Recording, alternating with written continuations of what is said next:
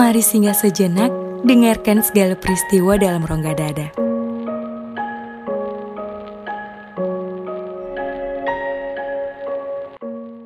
Tak usah terikat tapi bahagia, tak usah terikat tapi memiliki. Mungkin begini dinamika hubungan tanpa status. Tergambarkan yang sejauh ini dipahami dengan gelisah. Keadaan ini dalam hal HTS itu sendiri menjelaskan atas dua orang yang saling berkaitan tanpa ikatan. Karena hubungan dibuatnya tetap ada dan hanya mengalir. Meski perasaan sudah pasti terus bersemai, saling memiliki perasaan, namun tak ada kata sepakat menjadi pasang kekasih pun berkomitmen. Memilih menjalani relasi ini, tak bisa dipungkiri bahwa alasan pasti akan tetap ada. Entah itu masing-masing memiliki alasannya tersendiri, atau alasan diputuskan bersama di awal sebelum menjalani HTS ini. Tapi yang sering terjadi, alasan selalu menjadi milik masing-masing untuk dipeluk erat, agar tak ada yang tahu. Bahkan dirinya sendiri sampai tak mengerti kenapa alasan itu yang dipilihnya. Dari sekian banyak alasan yang dibuat-buat, mungkin untuk menyelamatkan diri. Rasa takut, menjadi alasan yang paling berpengaruh. Adanya rasa takut ini muncul dari dalam diri seseorang yang seringnya berkaitan dengan kejadian masa lalu. Ketakutan ini pun bisa bermacam-macam. Takut berkomitmen, takut tak bisa menjadi pasangan yang baik, hingga khawatir ditolak.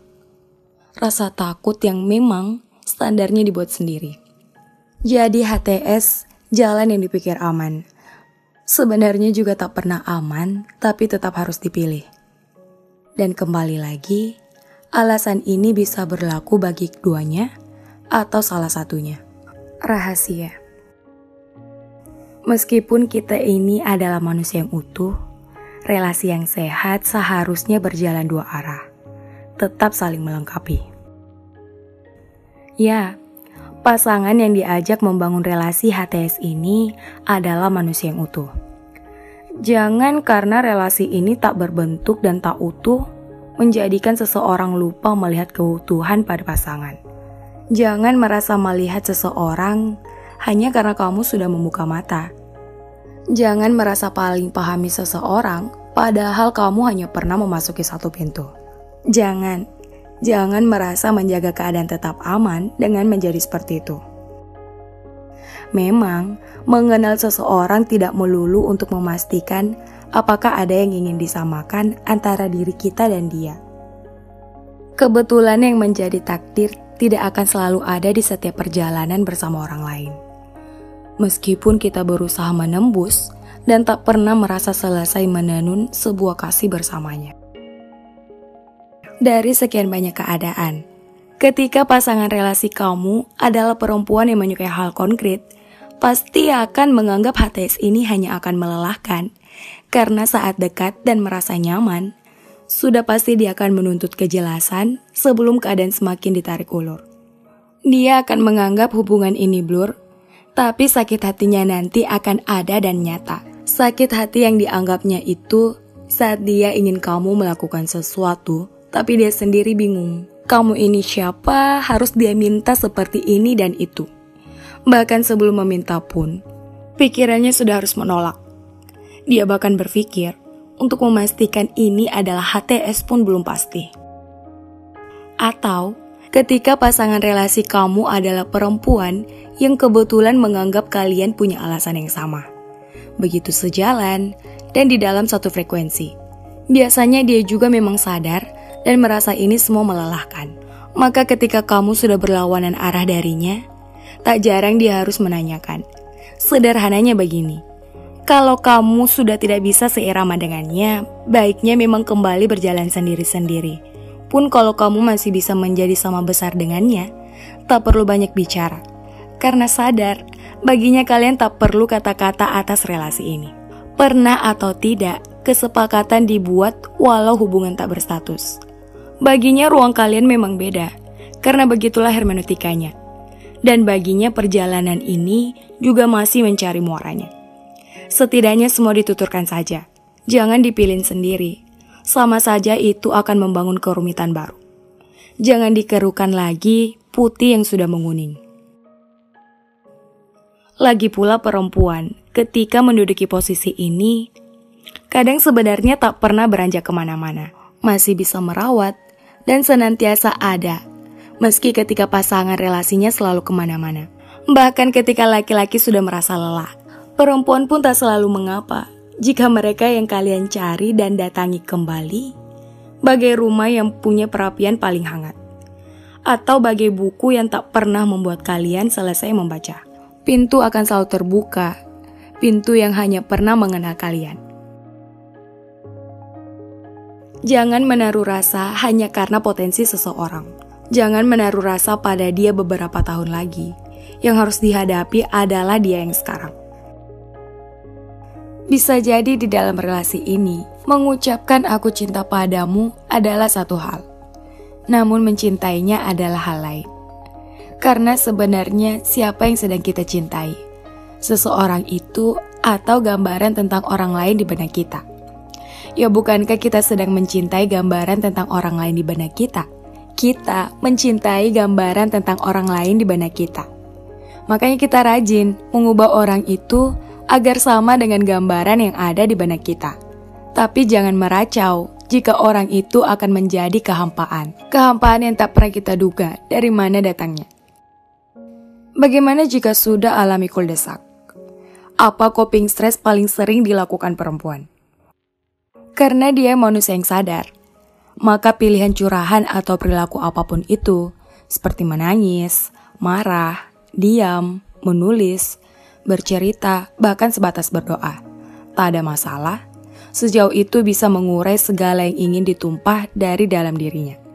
Toh memang perempuan sejak kecil dalam soal berkomunikasi terlihat lebih tertarik menjaga eye contact sehingga mereka lebih mudah mengenali perubahan emosi yang terlihat.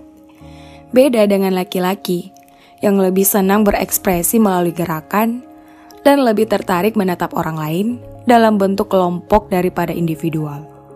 Perempuan akan selalu dan merasa baiknya mengikuti intuisi. Baginya tidak mudah mengenal seseorang sedalam ini dalam waktu singkat. Apalagi saat sudah mulai menaruh hati dalam artian sedang dalam fase tidak mau kehilangan. Jadi harapan dan tujuannya ya tidak untuk kehilangan, meskipun dia tetap sadari. Jalan di depan akan tetap samar-samar sejatinya memang bersama. Tapi ketika sadar, sedang ada penolakan yang entah untuk apa dan dari mana asalnya. Kebanyakan perempuan hanya butuh kamu dan dia saling mengeluarkan dan mencurahkan isi pikiran. Hanya untuk bantu kuatkan pikirannya. Minimal agar perasaan skeptis tidak muncul. Apa pun itu tak mengapa.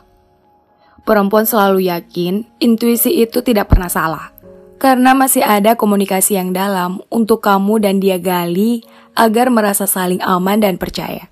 Tapi memang sial ketika berada dalam keadaan begini. Perempuan malah selalu berpikir apakah dia yang tidak mengerti atau ada yang masih belum kamu jelaskan lebih banyak. Karena bagaimanapun, rasa haus hanya selalu butuh lebih banyak air kan dari apa pun itu. Kecuali kamu siap mati. Sudah stabil, atau karena labelkah pemeran relasi ini. Kita perempuan terlampau hanya sering bingung dan akhirnya tinggal di tempat. Karena kalian manusia yang seperti tak memiliki banyak kata sebelum memutuskan sepihak. Jadi, kebanyakan hanya lebih memilih untuk menjauhi dan yang selalu kami anggap lari dari problema yang ada. Padahal yang membuat kalian seperti itu karena sebenarnya kalian tidak bisa mengendalikan perasaan sendiri. Pun misalnya sedang berada di keadaan di antara dua pilihan, itu semakin tidak bisa kalian kendalikan. Padahal sejatinya bagi perempuan, itu hal yang sangat wajar dalam diri manusia yang tengah diberi dan berhadapan dengan keadaan ini. Toh saya rasa kita semua tahu, semua manusia pernah mengalami hal yang sama. Kalian tidak sendiri kalian bisa cerita, dan itu lebih baik atas apa yang sedang kalian rasa dan yang membuat seperti ini. Ketika di sisi perempuan dapat mengerti emosi itu dan mengajak kalian berdialog dengan tenang, semesta artinya mendukung. Tapi, Harusnya penyadaran hadir ketika itu mengganggu hati dan pikiran kalian. Itu bukan sebuah ketidak apa-apaan, tapi itu sudah bisa disebut sebuah masalah karena telah membuat gangguan dari dalam diri dan takutnya bisa kalian keluarkan di tempat yang tidak tepat. Kebiasaan jangan selalu dijadikan kewajaran untuk dilenggangkan, hanya karena kaum kalian melakukan hal yang sama. Masalah baru akan muncul dari sikap yang seperti ini, karena ada hal yang tidak bisa dibicarakan untuk dimengerti satu sama lain. Karena perempuan juga hanya manusia biasa. Perasaan untuk merasakan kalian pun pasti terbatas Bahkan yang dibicarakan untuk dimengerti sekalipun, itu masih bisa bias kalau tidak dilakukan dengan lapang dada. Tidakkah kadang kalian ini merasa mengerti dan memahami perempuan, tapi mengontrol diri sendiri saja tak kuasa? Atau bahkan pernyataan ini pun tak pernah kalian sadari? Bukan masalah, tapi di dalam relasi ini, apa akan selalu ada pertanyaan kenapa? Semua orang rasanya tahu problema akan selalu dialami pasangan HTS. Dan jika itu terjadi, tak bisa terelaikan. Ya, ketika akhirnya ada di keadaan saling atau salah satunya pada akhirnya mengungkapkan perasaan. Kemungkinan-kemungkinan terjadi. Ketika perasaan itu memang saling dan bisa diterima kedua pihak setelah diungkapkan, ya hubungan akan terus berjalan. Pengakuan atas status mungkin akan naik satu level lebih jelas dan sudah tak ada tanpa dalam hubungannya. Beda ketika salah satu pihak tidak bisa menerima. Yang akan terjadi juga bisa menimbulkan banyak kemungkinan. Entah itu diterima dengan biasa saja dan melanjutkan hubungan seperti tidak terjadi apa-apa. Atau hubungan keeratan antar keduanya yang akan menjadi korban. Karena memilih untuk saling mengasingkan diri untuk menjauhi bagai hilang dari muka bumi ini. Bahkan ada juga biasanya yang tidak bisa mengontrol emosi atas ekspresi perasaan yang sedang tidak tenang itu dengan melontarkan kalimat yang terlihat menuntut atas perasaannya. Karena mungkin tidak sesuai dengan ekspektasinya. Akan parah jika emosi itu tidak terbantukan dari timpalan si penolak. Bagi perempuan, sebagian besar, jika semua ini terjadi, kita selalu takut relasi yang sudah nyaman dan keadaan yang sudah stabil itu hilang. Ya, sekalipun disadari, mengungkapkan ini bukan tanpa resiko. Pada akhirnya, jika menjalani relasi ini, ketika ingin menanyakan kejelasan hubungan ini kepada pasangan HTS, kecemasannya selalu ada pada perihal harga diri. Kenapa? Padahal sekedar menanyakan, tidak ada korelasinya dengan turunnya harga diri sebagai manusia. Rasa itu akan hadir dari hati dan itu tidak akan membuat si pemilik rasa menjadi kehilangan apa pun dari dirinya. Ya, apakah semua perlu alasan? Kenapa mengungkapkan rasa terlihat lebih rumit dibanding mengucapkan sumpah serapa ketika marah? Berurusan dengan manusia lain memang sangat kompleks. Tanpa sering berhubungan fisik pun sudah bisa menekan emosi kita, apalagi kalau ia dan dalam segala yang tercakup dalam relasi ini, perihal ketidaksetujuan tidak untuk ditakuti bukan? Untuk tidak setuju pun kita harus setuju. Kalau tak mau berjalan miring, jangan berani berdiri di atas ketimpangan. Jangan berani berdiri di atas hubungan tanpa status itu.